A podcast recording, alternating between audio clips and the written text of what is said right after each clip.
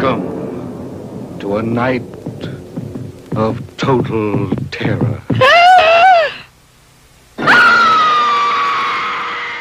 Willkommen bei der zweiten Episode von Devils and Demons. Ähm, danke schon mal für euer Feedback und ähm, für eure lobenden und nicht lobenden Worte. Ähm, auf jeden Fall danke fürs Anhören. Ähm, wir sind zurück mit Episode 2, haben uns heute einen etwas aktuelleren Horrorfilm rausgesucht. Aber bevor wir uns mit diesem Film beschäftigen, ähm, Pascal, erstmal hallo. Hallo. Ähm, was hast denn du so zuletzt an Horrorfilm gesehen?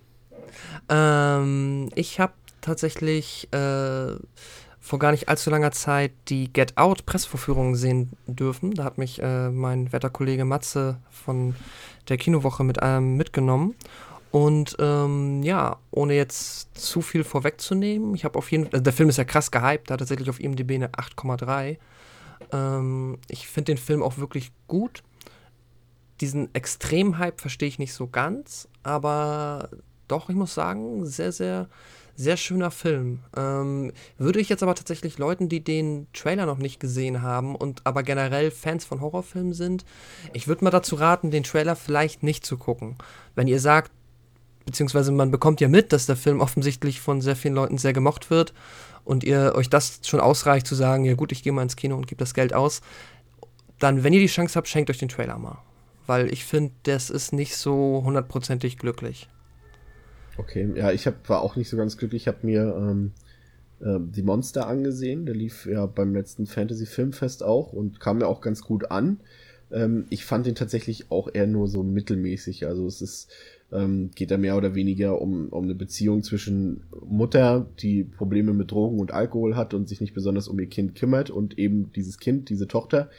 Ähm, und die ähm, haben eine Autofahrt vor sich und das Auto bleibt halt ähm, stecken, stehen und ähm, sie sind dann in der Situation, dass sie in dem Auto mehr oder weniger gefangen sind, weil halt äh, ein Monster draußen im Wald ist ähm, und auch die Leute, die helfen wollen, dann so zahlreich dezimiert. Ähm, ist an sich jetzt nichts besonders Innovatives, ähm, aber ich mag eigentlich sowas. Aber der Film verstrickt sich dann so in, in Babadook-Gefilde. Also ich mag Babadook, fand ich richtig gut, aber der Film macht's halt nur so oberflächlich. Also der versucht dann auch so diese Psyche und diese Dramaturgie zwischen Mutter und Tochter so darzustellen und, und, und, und macht dann so ein paar Metapher auf und so weiter. Aber dem will das nicht so richtig gelingen, weil er halt auch viel mit hm. Flashbacks und so weiter macht. Ähm, fand ich okay, aber konnte ich dem auch nicht so viel so recht abgewinnen. Aber äh, da du ja bei ähm, Get Out schon von Hype gesprochen hast, unser heutiger Film ist wohl einer der meistgehyptesten Horrorfilme der letzten Jahre gewesen. Ähm, kam 2014 raus von ähm, David Robert Mitchell. Wir reden heute über It Follows. Genau. Ja, It Follows. Ähm, hatte ich tatsächlich, ist damals ziemlich an mir vorbeigegangen. Frag mich mal wieso. Also ich habe definitiv mitbekommen, dass es den gibt, aber habe den erst ähm, letztes Jahr nachgeholt. Mhm. Ähm, ja, ich versuche mal wieder kurz ähm, mich an eine Inhaltsangabe. Äh, so, und zwar geht es bei It Follows. Oh, Prost. Jetzt hätte ich auch. Ist das ein Bier? Nee, Energy Drink. okay. Dann hält sich der Neid noch ein bisschen in Grenzen. Ähm, genau, es geht im Endeffekt darum, dass ein Fluch existiert. Und zwar ein Fluch, der dafür sorgt, dass ähm, It, also etwas, ähm, dir folgt und dich im Endeffekt töten will. Klingt jetzt erstmal nicht so äh, spektakulär. It erscheint ähm, in Form eines jeden Menschen, kann es quasi ähm, erscheinen. Nehmen wir mal an, ich habe jetzt den Fluch, kann es sein, dass ich auf der Straße eine alte Frau sehe, die langsam auf mich zugeht. Ähm, aber ich bin der Einzige, der sie sehen kann tatsächlich. Und wenn sie bei mir angekommen ist irgendwann, dann wird sie mich mehr oder weniger halt äh, ja, zerlegen, hat aber halt dieses Tempo eines äh, langsamen Zombies. Und das Spannende an der ähm, Idee, die jetzt der Film verfolgt, ist, dass dieses Etwas ähm, sich quasi immer ein Ziel aussucht, ich aber das Ziel auf jemand anders übertragen kann, wenn ich mit demjenigen Sex habe. So, das äh, hat auch der Regisseur gesagt. Es ist ein ultraschweres Konzept gewesen, das zu pitchen, weil es mega dumm klingt. ja. Das stimmt. Es klingt auch wirklich dumm. das ist halt nicht einfach.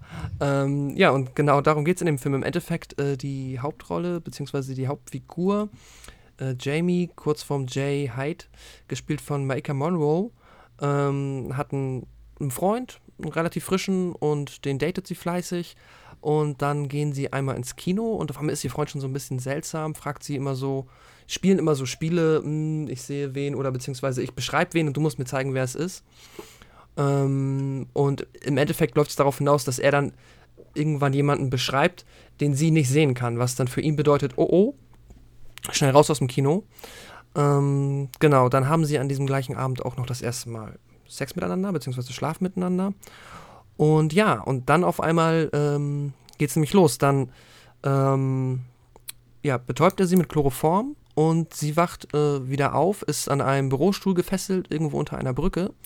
Und dann wird es halt absurd. Dann erklärt er ihr nämlich genau das, was ich eben versucht habe zu erklären, dass er diesen Fluch auferlegt hatte und den jetzt an sie übertragen hat. Und so, ja, sind sie da beide unter dieser Brücke und warten darauf, dass S erscheint. Und das geschieht dann auch nach kurzer Zeit. Er weiß ja schon, dass S sich auf jeden Fall irgendwo in der Nähe aufhält. Und ja, jetzt hat sie die Scheiße an den Hacken und muss irgendwie damit klarkommen. Das ist so grundsätzlich die Ausgangslage. Er verpisst sich dann halt, sie findet raus, dass er überhaupt niemals der Typ war, für den er sich ähm, äh, ausgegeben hat. Ich kann nochmal den Namen nennen, der hat dann, beziehungsweise er heißt Hugh, wie Hugh Hefner, aber ist eigentlich Jeff Redmond und wohnt auch gar nicht da, wo er behauptet hat und so weiter. Alles nur ein sehr großes ähm, Lügenhaus, ähm, um diesen Fluch loszuwerden. Und ja, im Endeffekt ist es ein ähm, Film, der sehr viel damit spielt, mit diesem Konzept, dass äh, man es ja nicht direkt erkennen kann und man quasi es auch erst identifizieren kann, wenn man sich sicher ist, dass jemand, der neben einem steht, diese Person nicht sehen kann, die gerade auf einen zukommt. Ja, das ist auf jeden Fall auch das, was so die, die, die Spannung und den Grusel des Films ausmacht. Und das macht, genau. der, macht der Film ja auch teilweise ähm, gerade mit seinen Kameraeinstellungen und Kamerafahrten wirklich unglaublich intensiv und genial, mhm. dass du halt, dass er dich quasi herausfordert schon. Es gibt da zum Beispiel eine Szene ähm, im Schulgebäude, wo die Kamera sich immer um 360 Grad dreht und du mhm. als Zuschauer selbst immer guckst, ändert sich jetzt was? Ist da irgendjemand, der sich komisch bewegt oder ist da jetzt auf einmal irgendwas, was eben noch nicht da war? Und, und das macht der Film schon ganz gut. Also da mit dieser Tatsache zu äh, spielen, dass wir, dadurch, dass es halt keinen festen Killer oder sowas gibt, wie jetzt bei einem Slasher-Film, ähm, dass du selber halt nicht genau weißt, ist der jetzt böse? Also ist es das ist es oder ist es das es nicht? Und das ist schon ganz gut genau. gemacht, ja. Ja, das ist ziemlich cool. Ist halt, ich hab, hoffe, ich habe das jetzt irgendwie halbwegs verständlich rüberbringen können. Auch nicht das allereinfachste ähm, Konzept und wirkt halt wirklich ein bisschen wie, naja, sehr konstruiert. Aber das ist halt dann, ähm, cool wird halt, meiner Meinung nach, das, was der Film dann später halt draus macht. Ähm, ja, sie muss natürlich auch erstmal Leute davon überzeugen, dass sie wirklich diesen Fluch hat, so. Das heißt und, das, auch, auch. und wie du schon gesagt hast, und da, das, da die Story ja in sich schon mal erstmal blöd klingt, ist natürlich auch die Geschichte, die die Hauptfigur, also Jay, ähm, den Leuten verkaufen muss, natürlich klingt ja. genauso blöd, ne? Exakt.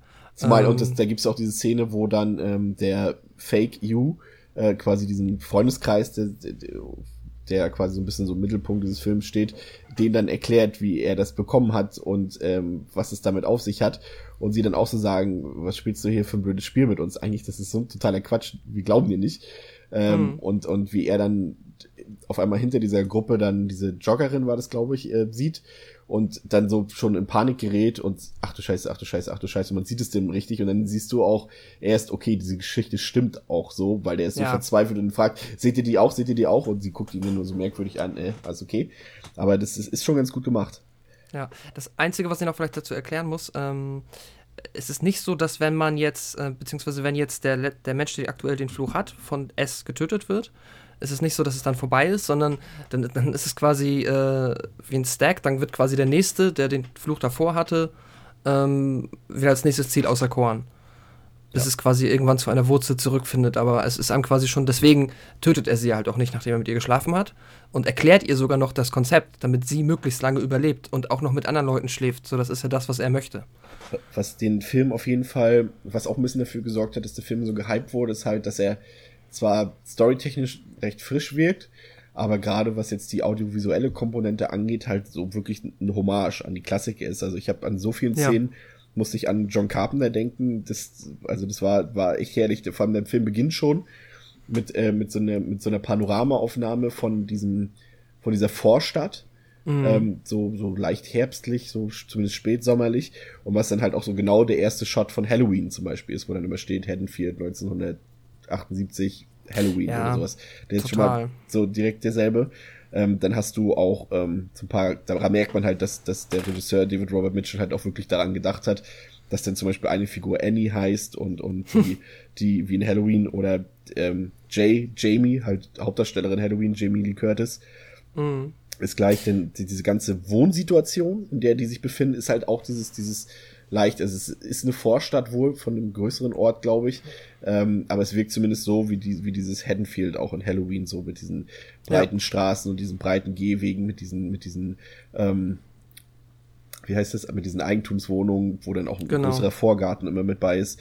Denn ähm, hast du auch diese Szene, die, wo, an der ich auch sofort an Halloween denken musste, wo äh, Jay, ich weiß nicht, muss ich ganz ist es ihre Schwester, nee, ist ihre Freundin, ne? Die braun, dunkel, brünette? Ähm, meinst du Kelly oder warte mal, wie hieß sie? Die Namen, Namen sind immer schwierig. Ähm, ich glaube, es war Kelly nennen wir sie jetzt einfach mal Kelly. Okay. Jedenfalls äh, gehen sie so auch durch diese Nachbarschaft. Äh, sie hatte so einen Drink in der Hand und die andere raucht gerade. Und, und äh, das hat auch so diese Idylle, die da erst ist in dieser Szene, wie auch in Halloween, wo sie gerade von der Schule kommen und mhm. auf dem Heimweg sind. Das hat so auch so, so dasselbe, so ein bisschen.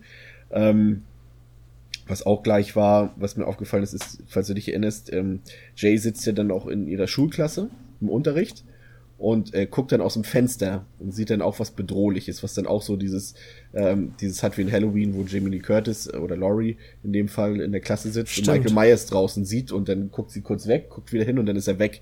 Das war auch so, auch, auch, auch wieder ziemlich identisch und da, daran erkennt man auf jeden Fall, ja. dass äh, Mitchell auf jeden Fall ein großer Carpenter-Fan ist oder zumindest von Halloween. Ähm, ich hatte auch tatsächlich, ähm, bis ich das erste Mal, ich glaube, ein iPhone oder iPad dann da in der Hand von einem gesehen habe, ähm, ganz am Anfang, ähm, so das Gefühl, das könnte jetzt auch irgendwo in den 80ern spielen, so wie es gedreht wurde und wie das so von der Atmosphäre rüberkommt. Ja, auf jeden Fall. Auch der Soundtrack, den muss man hier allerdings wirklich groß, groß hervorheben, das ist von äh, Rich Breland, den man auch als äh, unter seinem Künstlernamen Disaster Piece kennt, der hat zum Beispiel für äh, ein paar Videospiele, für Fast zum Beispiel auch den Soundtrack gemacht. Oh. Und der hat hier wirklich so ja, ich will jetzt nicht den Vergleich ziehen, aber der hat schon so ein bisschen was wie Clive Martin es so für Drive gemacht hat. Sowas hat der hm. hier für It Follows gemacht, so, so, so ein Retro-Soundtrack mit vielen Synthesizer-Klangwänden und, und äh, Elektrospielereien. Wirklich ein großartiger Soundtrack, also ich finde ihn richtig toll. Und der erinnert halt an einigen Stellen halt auch an den Halloween-Score auf jeden Fall mit seinen Nadelstich-Elementen, so, yeah. wo das, der Rhythmus immer sowieso ein Nadelpochen ist. Das äh, ist großartig. Ach, das ist ja cool. Ich sehe das gerade, der hat auch Hyperlight Drifter und so gemacht. Ja. Das ist ja witzig, das wusste ich gar nicht. Genau, also musikalisch auf jeden Fall ganz oben dabei und ich finde, er ist halt auch so von der Optik her, diese, was ich eben schon erwähnt habe, diese Kamerafahrten, diese langsamen und das auch immer so diese, diese, auch wieder wie in Halloween so ein bisschen diese äh, Verfolgerperspektive, diese Beobachterperspektive einnimmt, dass du halt auch gleich relativ am Anfang, wo du halt siehst, wie Jay ähm, da gerade sich vorbereitet für den Swimmingpool, um dann da später dann reinzugehen und, mm. aber das Ganze so aus 20, 30 Metern Abstand, so wie beiläufig erstmal beobachtest. Und das hat, hat der Film immer wieder, dass er, dass er dem Geschehen so lang, sie sind zum Beispiel, sind sie ja, ähm, Jay geht doch, ähm, nachdem sie schon den Fluch in Klammern ähm, auf sich genommen hat, geht sie doch in dieses Restaurant, wo ihre Freunde da auch arbeiten. Und da genau. ist der Film auch erstmal außerhalb dieses Restaurants und äh, geht nicht direkt gleich mit rein und so weiter. Das ist immer ja, so, dass man oft so diese Beobachterperspektive. Genau. Ja, genau, das stimmt. Ähm, was ich noch ganz interessant fand, also das mit den, ähm, diese, äh, ja, Anspielung an so Romero oder Carpenter, Carpenter ganz offensichtlich, hat ähm, der Mitchell ja auch immer wieder erwähnt, dass er da definitiv Fan von ist und das auch unbedingt drin haben wollte.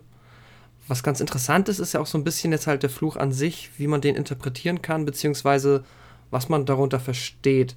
Ähm, wie hast du das so für dich wahrgenommen? Fandest du das komplett ah, einfach nur aus dem Nichts heraus konstruiert, weil es halt eine Idee ist, die für einen Film ganz gut ist? Oder würdest du da auch wagen, mehr rein zu interpretieren? Das ist tatsächlich ähm, eines der wenigen Probleme, die ich mit dem Film habe. Das ist halt, dass er einerseits erfrischend wirkt, aber auf der anderen Seite, was er erzählt, erstmal ohne, wenn man großartig drüber nachdenkt, was er erzählt, halt doch wieder diese Tropes, diese Klischees bedient, dass halt Sex ist böse, Sex ist tot.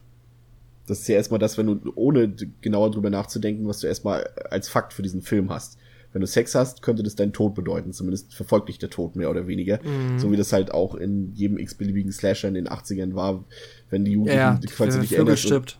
Genau, wer irgendwelche Drogen konsumiert oder wer, wer Geschlechtsverkehr betreibt etc., der wird keine lange Screentime bekommen. Ähm, hier ist es natürlich interessant, weil es die Hauptfigur betrifft, was man ja sonst in den anderen Filmen, die, also in den Slashern zum Beispiel, in den Standard-Slashern hat, dass dann halt die Nebenfiguren halt äh, sündig werden und dann umgebracht werden, aber meistens nicht die Hauptfigur. Hier ist es aber die Hauptfigur ja. sozusagen. Ähm, ich, also schwierig, da was hinein zu interpretieren. Also am ehesten hätte ich noch daran gedacht, dass es vielleicht aber es klingt eigentlich auch schon fast so plakativ, dass es halt über sexuell übertragbare Krankheiten geht. Ja, das Aber ist auch so eine sehr, sehr verbreitete Interpretation, beziehungsweise viele haben das so gesagt, das könnte was wie HIV oder sowas halt ähm, ja, bedeuten. Wiederum natürlich, das stolpert dann halt auch schon darüber, dass halt du wirst HIV ja nicht los, wenn du es überträgst, ne? Ja. Ähm, in dem Sinne, was ich ganz interessant fand, wo du gerade gesagt hast, ähm, Sex bedeutet Tod, da hat der Mitchell, das habe ich noch hier stehen, äh, mal gesagt, ähm, dass, also beziehungsweise ursprünglich, was er sagt, ist, dass das, die Idee kam ihm so aus dem, es geht ihm mehr um das Verfolgen. Das hat er aus früheren Träumen so als so eine Angst für sich ähm, immer sehr präsent gehabt. Und die Idee mit dem Sex kam tatsächlich wohl erst so ein bisschen später dazu, ähm, um das halt irgendwie noch ein spannenderes Konzept als einfach nur eine Person, die einen verfolgt umzuwandeln. Und zu der Sache ähm, mit Sex ist tot hat er das tatsächlich hier so unter, beziehungsweise mal so beschrieben, dass quasi ja man entkommt seiner eigenen Sterblichkeit nicht, aber wenn man mit jemandem schläft, beziehungsweise wenn man das erlebt, dann ist es so ein bisschen wie quasi sich so sehr lebendig fühlen. Und das münzte halt darauf halt um, dass du quasi dem Tod eher in dem Konzept des Films ein bisschen entrinnst, wenn du auf der richtigen Seite bist, weil du den Fluch jetzt weitergibst. Ähm, und ja, so ein bisschen über die Schiene. Aber ich muss auch sagen, das ist alles sehr. So, das ist. Ähm, ich glaube nicht, dass man da zu viel ja, ist, interpretieren das, sollte. Ich glaube, das ist einfach ein cooles Konzept. Man, man, wenn man das halt so auf Krankheiten oder so darauf bezieht, wie, wie du es gerade gesagt hast, dass man sagt, okay, du bist jetzt dem Tod geweiht, mach jetzt was draus. So in dem Sinne ist halt das Problem, wenn du sag mal, wenn dir jetzt ein Arzt sagt, ähm, sie haben Krebs, sie haben noch fünf Monate zu leben und dann sagt sich der Mensch, okay, in diesen fünf Monaten will ich hier meine Bucketlist abarbeiten, will nochmal einfach alles aus dem Leben rausholen, was ich habe. Das, oder was ich kriegen kann, das ist in dem Fall halt in dem Film halt zum Beispiel nicht gegeben, weil die halt von permanenter Angst umgeben sind, weil sie halt genau. jederzeit sterben könnten und nicht wissen, dass sie vielleicht dann und dann sterben. Genau, die wissen halt auch einfach nicht, du kannst es dir natürlich immer leicht machen, das wird ja auch in dem Film oft angewandt, dieses, S ist halt langsam, das Mon ich nenne es jetzt mal das Monster oder wie ja. auch immer. Ähm, in dem Sinne kannst du natürlich mit dem Auto 500 Kilometer fahren und hast dann, je nachdem, ein paar Tage deine Ruhe, mehr oder weniger. Ähm, was ich nie im Film aufgegriffen wurde, ist, was passieren würde, wenn man irgendwie den großen Teich überquert. Das weiß ich nicht. Ja. Ähm, ob das dann einfach durchs Wasser laufen würde oder auf dem Flug da, warten würde, keine da Ahnung. Unterbreche ich dich tatsächlich direkt mal, weil das ist auch, das ist das zweite kleine Problem was ich habe, was halt auch mit dem Storytelling zusammenhängt, ist halt, dass er sich genau diese Fragen eben nicht stellt, die aber ganz interessant ja. sind. Zum Beispiel, wenn ähm, die Frage, die sich mir als erstes gestellt habe, ist, was passiert dann, ähm, oder ist, ist diese Übertragung dieses Fluches zum Beispiel abhängig von der Verhütung? Das dachte ich nämlich auch, so an Prostitution und so weiter, ne?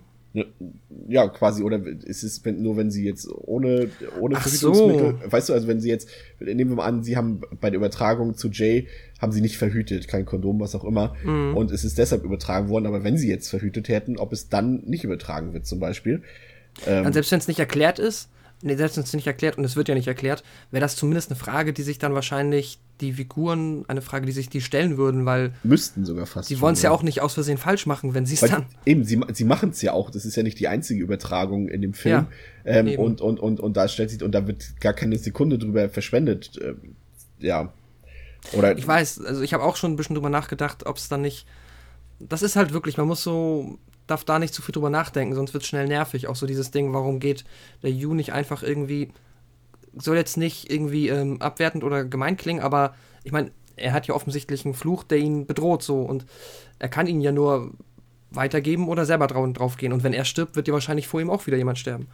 Ähm, sei es drum, warum ist er nicht dann nicht einfach irgendwie da, wohin, wo Prostitution jetzt kein Problem ist? Wo zumindest niemand ist, der ihn, der ihm jetzt menschlich ins Herz gewachsen ist. Ja, und hat sich da jemanden gesucht und dann wahrscheinlich am besten an wenn er jetzt in Kalifornien wohnt, am besten mal einen Ausflug nach New York wobei, machen. Wobei auch nie so ganz geklärt ist, also es wird ja nur gesagt, dass sie sich noch nicht so lange kennen, Jay und Yu.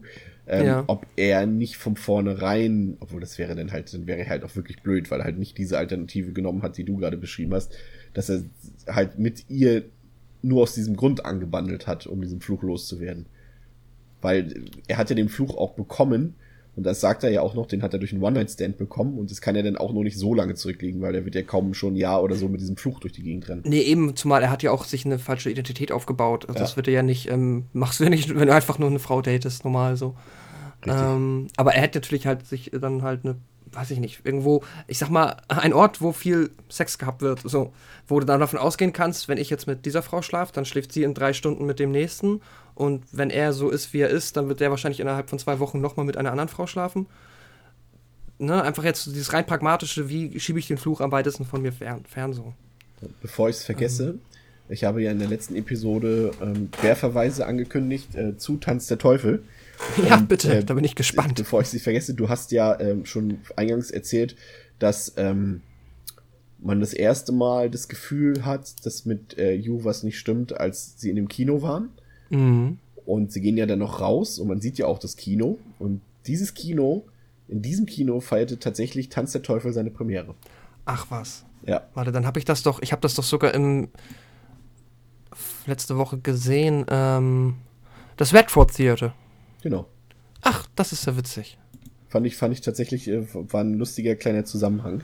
Ja, okay, wurden auch, das ist ich, cool. Beide Filme wurden auch, glaube ich, sogar im selben Bundesstaat, wenn ich mich nicht irre, Michigan sogar, wurden sie beide gedreht. Ähm, ja, das war auch schon der einzige Querverweis dazu. Aber ich fand den irgendwie ganz interessant. Vielleicht ist er auch gar nicht zufällig gewählt. Weil Kann ich mir so, gut vorstellen. Könnte schon ganz gut passen, gerade weil halt der Film halt auch eine Hommage an viele, Hommage an viele Klassiker ja, ist. Der Mitchell ist ja offensichtlich ein Horrorfilm-Nerd, also. Auf jeden Fall. Ähm, was mir gut gefallen hat, ähm, ist, wie der Film mit seinen Horrorelementen umgeht. Also es ist immer alles so sehr subtil. Mhm. Also es wird nie, klar, du, es gibt halt diese Eingangssequenz, die dann halt äh, die einzige etwas brachialere Szene in dem Film tatsächlich ist. Also gleich vorweggenommen, der Film ist jetzt, äh, hat jetzt weder Splatter-Szenen noch äh, großartig Blutvergießen, also ist wirklich ein sehr zurückhaltender Film, was jetzt die Gewaltspitzen angeht.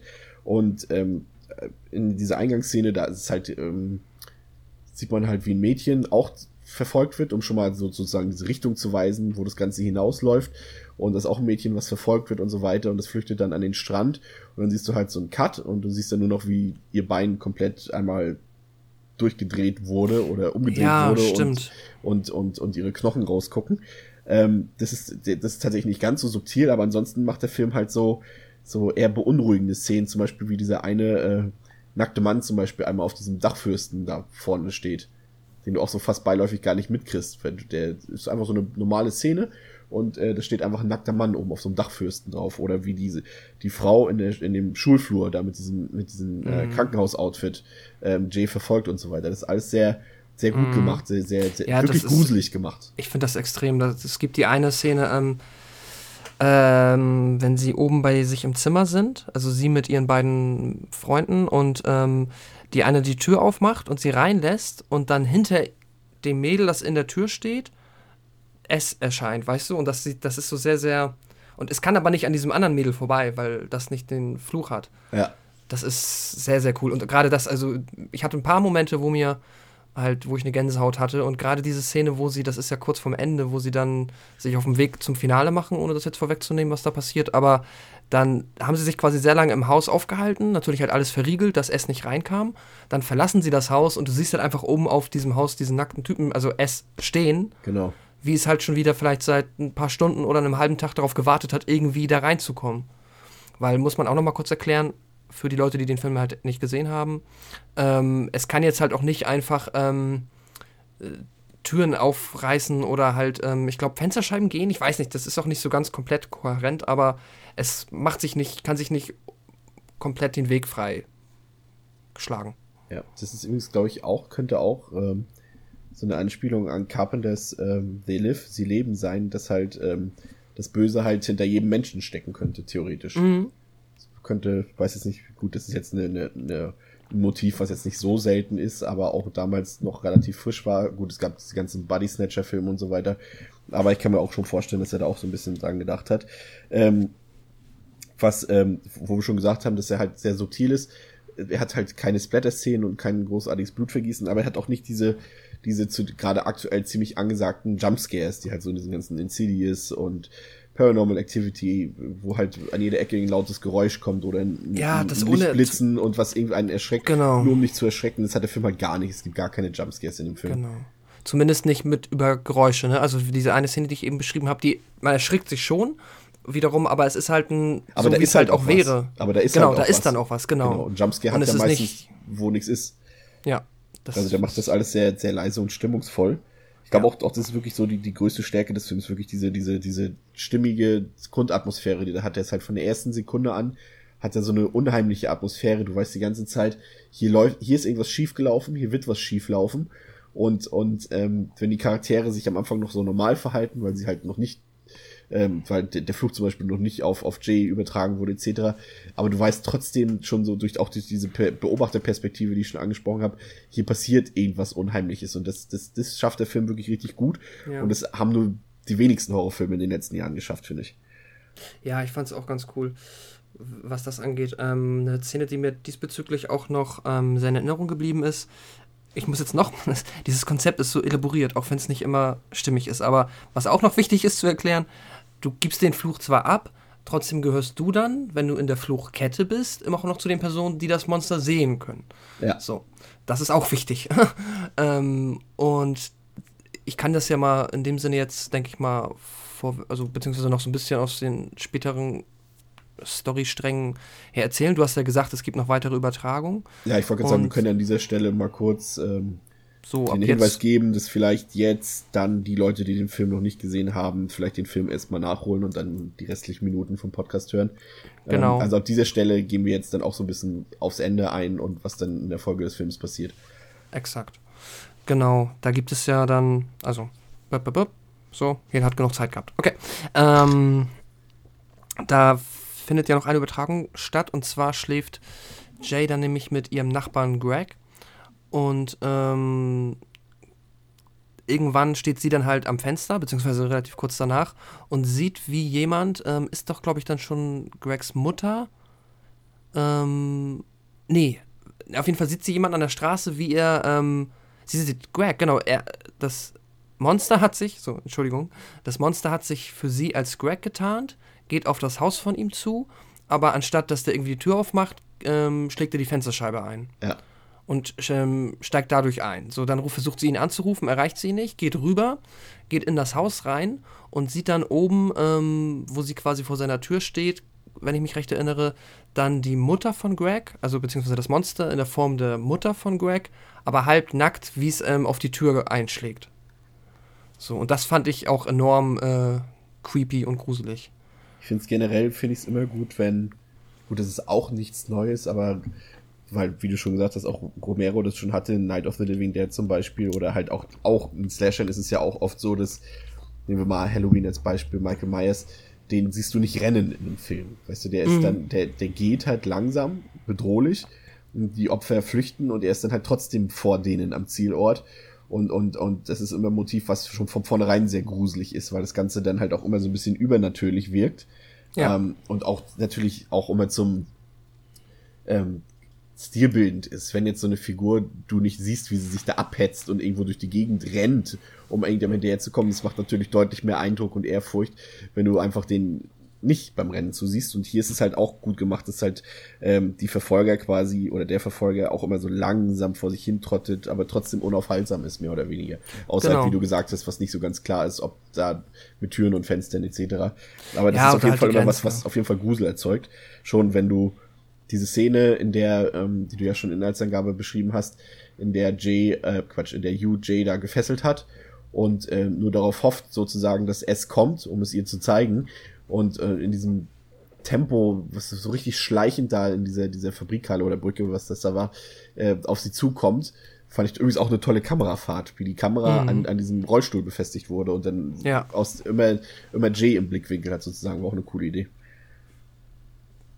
Ja, da, das macht der Film wirklich super. Das hat das für mich auch, ähm, ja, ähm, also das war die Kernqualität, sag ich mal so. Ja. Ich fand auch die Schauspieler durch die Bank eigentlich alle ganz okay. Das wollte ich gerade sagen. Also Micah Monroe ist ja sowieso eine der talentiertesten Schauspielerinnen, die man so in den letzten Monaten, Jahren sehen konnte. Die hat auch in The Guest, in so einem britischen Film, der mir auch richtig gut gefallen hat, hat sie ja auch die weibliche Hauptrolle gehabt.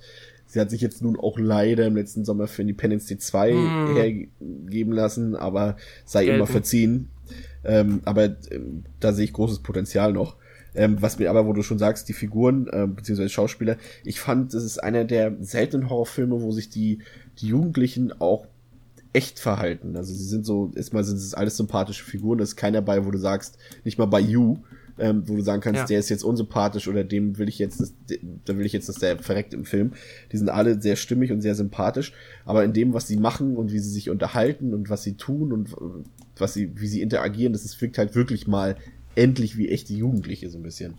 Genau. Auch so noch diese, natürlich ist auch noch so ein bisschen diese Ro Romancing mit drin, äh, mit, ähm, wie heißt der jetzt? Nicht Greg. Greg ist der Nachbar und Paul ist der Typ, Paul. der die ganze Zeit was von ihr möchte. Genau und so. Aber das ist alles so ganz charmant gelöst und so weiter. Und das ist echt gut, äh, gut gemacht. Es wird wirklich realistisch, wie die Figuren sich zueinander verhalten. Ja, das finde ich auch super. Das, also die Schauspieler und ähm, ja, die Art, wie der Horror eingesetzt wird, wie mit dem Konzept gespielt wird, was für gruselige Szenen da einfach ähm, ja, zustande kommen, das ist das, was der, was der Film für mich quasi, ja. Und er ist halt. Ähm, ja, aus, was den Film auszeichnet, so. Und er ist halt todernst. Trotz seiner etwas, äh, lächer seines ja. etwas lächerlichen Plots äh, nimmt der Film sich aber komplett ernst. Und wie ich im letzten Podcast äh, bei Evil Dead schon gesagt habe, ich mag es halt, wenn, wenn Horrorfilme komplett ernst muss, sind. Muss und in dem Fall aber auch einfach, weil sonst, ich meine, diese Angst ist ja wirklich, das ist ja schon eine, ein fieses, eine fiese Idee, weil, sag mal, sagen wir, selbst wenn er jetzt geschafft hätte, dieser ähm, Jeff oder You, oder hat es ja geschafft, den Fluch loszuwerden, du kannst ja ab irgendeinem Punkt nicht mehr kontrollieren, wie weit der Fluch noch von dir weg ist. Das heißt, er wird auch, wenn er es gerade nicht ist, ja niemals wieder eine ruhige Minute haben. Ja. Ähm, was ich mich frage, wie du das empfunden hast, sind diese, äh, die sind teils durchs Editing entstanden, aber manchmal halt auch, weil die Story so aufgebaut ist, so Zeitsprünge. Du hast halt manchmal so eine Situation und schwupp, ist einfach ein Zeitsprung gewesen. Der wird jetzt nicht, da kommt, kommt keine Einblendung zwei Tage später oder zwei Stunden später. Ähm, mhm. Der ist dann einfach in, in, in der neuen Szene drin, aber ohne dass jetzt irgendwas darüber gesagt wird oder gezeigt wird und so weiter. Äh, die setzen halt einfach voraus, dass du dem als Zuschauer folgen kannst, aber manchmal wirkt es tatsächlich etwas abgehackt. Also es ist sicherlich ja. Absicht, das, das merkt man, dass es Absicht ist, aber ich, das fand ich nicht ganz so gelungen. Ja, so ein paar von diesen Momenten gibt es definitiv. Also auch so, dass sie mir aufgefallen sind. Ähm, ich weiß gar nicht, ob das, also wenn du sagst, das ist Absicht, dann ähm, also ich, ich würde ich das mal so vorstellen, dass es nicht Absicht war, weil dafür ist einfach zu, dafür ist es nicht nur einmal passiert, sondern sag ich mal ja. fünf, sechs, sieben Mal. Und das kann eigentlich nur Absicht gewesen sein. Was er sich jetzt nun dabei gedacht hat, der, der äh, David Robert Mitchell, weiß ich nicht. Aber mhm. müsste man nochmal nachforschen vielleicht, falls er mal was dazu gesagt hat. Ja, ist mir aber jetzt nicht sehr, sehr negativ aufgefallen. Ich weiß aber, was du meinst. Da gab es so ein paar Punkte, wo ich gesagt habe, so, hä? Nun gut. Ähm, bisschen seltsam, ja. Ist es so, ähm, It Follows, ist es diese Art Horrorfilm, wie du ihn dir so für die Zukunft vorstellen könntest, dass eben, ähm, ich meine, der Horrorfilm machen wir uns nichts vor, ist oft auch, er hat natürlich alle paar Jahre mal was Innovatives, was dann oft kopiert wird. Ähm, aber sehr oft ist es halt wirklich so, dass es dass ein Film dem anderen gleicht. Aber das ist ja schon mal so, auch klar, es ist halt auch ein bisschen viel Retro und so weiter. Retro kommt immer mal wieder hoch. Aber so ein bisschen blutärmer, dafür wieder mehr Wert auf auf Chill, okay, Chill wäre jetzt die falsche Übersetzung, auf Mehrwert, auf, auf, auf Spannung und auf, auf, auf Atmosphäre liegt. Wer ist, kannst du dir mhm. vorstellen, dass das so die Zukunft des Genres sein könnte? Wie du, oder erhoffst du es dir? Das sind definitiv die Filme, die ähm, mich am ehesten begeistern jetzt, weil ähm, fernab halt von diesen ganzen, oder weil es halt nicht so in diese Jumpscare-Ecke ähm, geht. Und da hoffe ich definitiv, ich habe ja schon am Anfang erwähnt, ich habe Get Out gesehen. Ich würde tatsächlich sagen, was vieles, was It Follows da an Atmosphäre, beziehungsweise vieles, was den Film ausmacht, wird man auch so ein bisschen da auch wiederfinden. Sag ich jetzt mal so. Oder zumindest auch so die, mh, mm, die Stimmung und wie das alles so funktioniert. Ähm, ja, ich würde es mir eigentlich wünschen. weil ähm, das halt dann auch wieder mehr dazu, die Filme dazu zwingt, beziehungsweise die Drehbuchautoren sich halt originelle Sachen auszudenken, weil du kannst ja, du musst ja auch irgendwie diese Atmosphäre erzeugen und diese Momente des Horrors. Und ja, es ist ja theoretisch möglich, so, weil gerade wenn du mit solchen Flüchen spielst, das ist auch viel aus dem japanischen oder aus dem asiatischen Raum, Ja. da wird das ja noch häufiger gemacht, da kannst du dir halt, das ist halt wie Sci-Fi, da kannst du dann halt anfangen, dir Sachen auszudenken. Das ist halt irgendwie nochmal auf eine andere Art spannend und je nachdem, wie gut du das hinbekommst, dass das irgendwie dann ähm, so ein Regelwerk ist, das nachvollziehbar ist, hast du dann ganz neue Möglichkeiten, halt äh, Grusel zu erzeugen. Und viele Leute haben ja, also es ist auch wieder so ein Film, wo, okay, der hat tatsächlich eine relativ breite Masse an guten Kritiken bekommen, aber es gibt auch viele Leute, auch Leute, die ich kenne, die dem Film gar nichts abgewinnen konnten, weil sie halt gesagt haben, okay, die Story ist halt totaler Unsinn und Hanebüchen. Und nur weil dann halt ein bisschen Retro-Atmosphäre aufkommt und ein Retro-Soundtrack drauf liegt, ist der Film noch lange nicht cool. Haben viele gesagt. Ja. Nicht viele, aber einige gesagt. Ähm, Muss man halt auch ehrlich zugeben, da hat natürlich der Film, wenn er sich irgendwo Blöße gibt, dann an der Stelle, dass das halt nicht komplett, ja, dass das halt ein bisschen schwammig ist, das Konzept.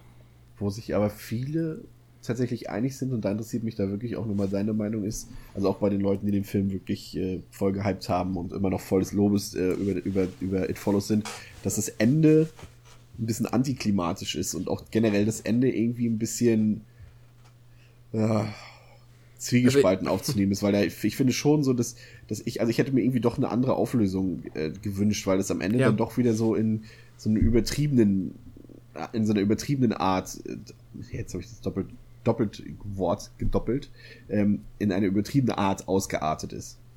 Ja, also ich finde das Ende, wenn es jetzt das, Also ich meine jetzt quasi der, ich sag mal, der Payoff, wo das Problem gelöst wird, sag ich mal. ja, wobei, wenn man das Ende-Ende betrachtet, das ist halt nochmal so ein Hint. Ähm, wenn man den so interpretiert, wie ich es tue, dann äh, ähm, habe ich mit dem Ende weniger ein Problem. Ich Also ich erkläre meine jetzt mal nicht kurz. das, ich meine jetzt nicht das, das Ende, Ende, also was so in den letzten zwei Minuten passiert, sondern eher das, was eine Viertelstunde bis fünf Minuten vor Ende passiert. Also Könnte sie, sagen, wir sind wo, ja sie im, im- im, wo sie im Schwimmbad sind. Genau, ja. Das ist vom Ding halt, ähm, ganz kurz umrissen, halt diese Idee, wie sie jetzt halt doch versuchen, das Viech auf mehr oder weniger physische Art und Weise zu vernichten, indem sie das halt in so einen Pool springen lassen und den dann ähm, mit Elektrogeräten beziehungsweise dem einfachen Mordstromschock verpassen. Ja, ist, ich finde, es ist irgendwie, ein- das wirkt schon wieder viel zu kompliziert, diese Lösung. Das ist der Moment, wo ich mir dachte, ist, die Figuren sind hier so echt und so realistisch. Ist das dann wirklich das, was denen einfällt, um das Problem zu lösen? Habe ich so irgendwie so, das hat mich so ein bisschen rausgerissen. Aber Ja. nur ein bisschen. Wiederum hat das so ein bisschen auch wieder in diese Retro-Schiene, finde ich, gepasst, weil das hatte schon so ein bisschen so ein, wir sind jetzt hier so die Gang und wir überlegen uns jetzt irgendwie so einen, so einen lustigen 80er-Plan, weißt du? Ja. So hiermit und dann locken wir es in die Falle und das ist fast schon Scooby-Doo. Fehlt nur noch, dass das wir dem. Viech den Kopf abziehen und dann ist es der Hausmeister oder so. Ja, ähm, und, und dann ja. können wir ja noch tatsächlich auch nur aufs Ende, Ende eingehen, aber es, äh, kannst du ja kurz nochmal schön, du bist ja der Meister der Inhaltsangaben. äh, Hust, vielleicht werde ich es noch über diesen, ähm, durch diesen Podcast. Ähm, naja, im Endeffekt haben sie es halt mehr oder weniger geschafft, ihm da dann im Pool zuzusetzen, aber man weiß ja auch nicht wirklich, ob es das jetzt war. Und ähm, die allerletzte Szene ist halt, ähm, wie jetzt Jay mit dem, ähm, mit ihrem Paul. neuen Schwarm Paul ähm, Händchen haltend die Straße entlang gehen und dann ganz im Hintergrund siehst du halt jemanden, wie er hinter ihnen hergeht. So, das kann alles sein, das kann nur ein Passant sein, aber da das ja das Stilmittel ist, mit dem der Film ähm, seit 100 Minuten dann mit einem spielt, weiß man halt sofort, ah fuck it, so. Oder denkt sich das zumindest. Und so interpretiere ich es halt auch für mich, damit ich, weil ich finde ehrlich gesagt die Idee, dass er dann, dieser komische Fluch, wo auch immer er herkommt, dass der auf physische Weise durch einen Stromschock gelöst werden kann, finde ich halt blöd.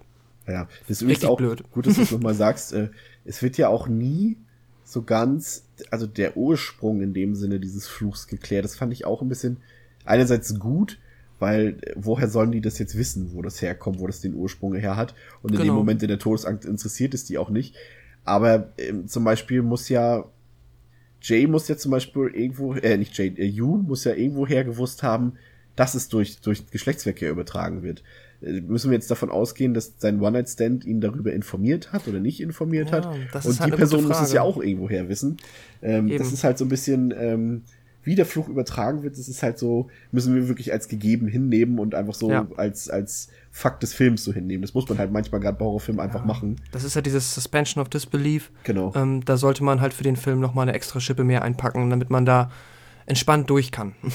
Ja, ja äh, ich glaube, in der Summe sind wir uns beide einig, dass es wirklich einer der besten Horrorfilme der letzten Jahre war. Doch, das schon. Ja. Der hat natürlich, ja, also für mich ja, weil ich habe nicht so dieses, ähm, bei manchen Leuten ist es ja auch zum Beispiel bei Get Out war es jetzt so, Matze, mit dem ich da war, der war dann draußen, meinte, ja, das war ein guter Film, aber durch diesen krassen Hype, der da vorher aufgebaut ist, ähm, drückt das, glaube ich, dann bei ihm so ein bisschen wieder dieses, ähm, hm, oder lässt es wieder in einem anderen Licht erscheinen. Das hatte ich jetzt aber bei It Follows nicht so, da ich diesen Hype nicht so enorm wahrgenommen habe, habe ich einfach gedacht, ja, ich habe mal gehört, das soll ein cooler Film sein, schmeiß rein und dann hat er mich tatsächlich ziemlich umgehauen. Ja, fand ich auch. Also den können wir auf jeden Fall, wenn man halt ähm, gewisse Sachen ausblenden kann, und das sollte man halt, wie schon mehrfach in dieser Folge gesagt, bei Horrorfilmen auch öfter mal tun, sonst funktionieren halt manche Filme einfach Ja, nicht, können halt auch so. nicht funktionieren. Ähm, wenn man das ausblenden kann, dann bekommt man hier wirklich einen atmosphärisch dichten, sehr spannenden und vor allem auch gut, ähm, gut performten, also gut, von den Schauspielern her gut performten Film, der halt auch audiovisuell, also ich würde schon fast sagen, ja, ist keine Übertreibung, eigentlich überragend. Also was der halt musikalisch und, und von der Bildsprache her und so macht und, und mit der Kamera, das ist schon überragend. Also da, den können wir, glaube ich, bedenkenlos empfehlen. Definitiv. Was ich noch sagen wollte, tut mir leid, ähm, Ähm, ja, was ich ganz schön finde, halt nämlich, ist ja auch eine Independent-Produktion, hatte auch jetzt nur ein Budget von 2 Millionen und dafür aber ein sehr gutes Box-Office-Ergebnis, natürlich dem Hype geschuldet, aber das freut mich einfach einfach, weil. Der, ähm, Hype, der Hype hat erst dafür gesorgt, dass der Film tatsächlich nur ins Kino gekommen ist. Der sollte Ja. wirklich ursprünglich äh, Direct-to-DVD sein. Und Mhm. da, das ist halt auch ein Film, selbst wenn ich ihn jetzt im Kino nicht gesehen habe, aber man kann sich auf jeden Fall gut vorstellen, dass dieser Film halt auf der großen Leinwand noch besser funktioniert, weil er halt Ja. einfach auch diese breiten Panoramaaufnahmen hat und, und, und, und, und diese ganzen visuellen Sachen mit sich bringt. Ähm, das wäre ja schon fast schade gewesen, wenn er nicht im Kino gelaufen wäre. Definitiv, ja. Aber das hat mich auch nochmal einfach gefreut, dass halt so eine kleine Produktion jetzt nochmal, ja, da ähm, so viel rausholen konnte. Dann vielleicht werden dann auch wieder die Produktionsfirmen noch ein bisschen mutiger und unterstützen mehr, ja, so kleinere Projekte. Ja, auf jeden Fall. Gut, liebe Zuhörer, liebe Horrorfans, das war es für heute. Ähm, ihr könnt uns ja mal ein Feedback von, gar nicht zu dieser Folge an sich geben, sondern uns einfach mal mitteilen, wie ihr den Film empfunden habt, ob ihr den äh, gut fandet oder ob ihr gesagt, ja, Hype völlig übertrieben. Würde uns auf jeden Fall interessieren. Ansonsten gibt uns Feedback auch zur Folge, Bewertung etc. Ähm, bis zur nächsten Woche. Auf Ja. Wiederhören. Tschüss. Tschüss.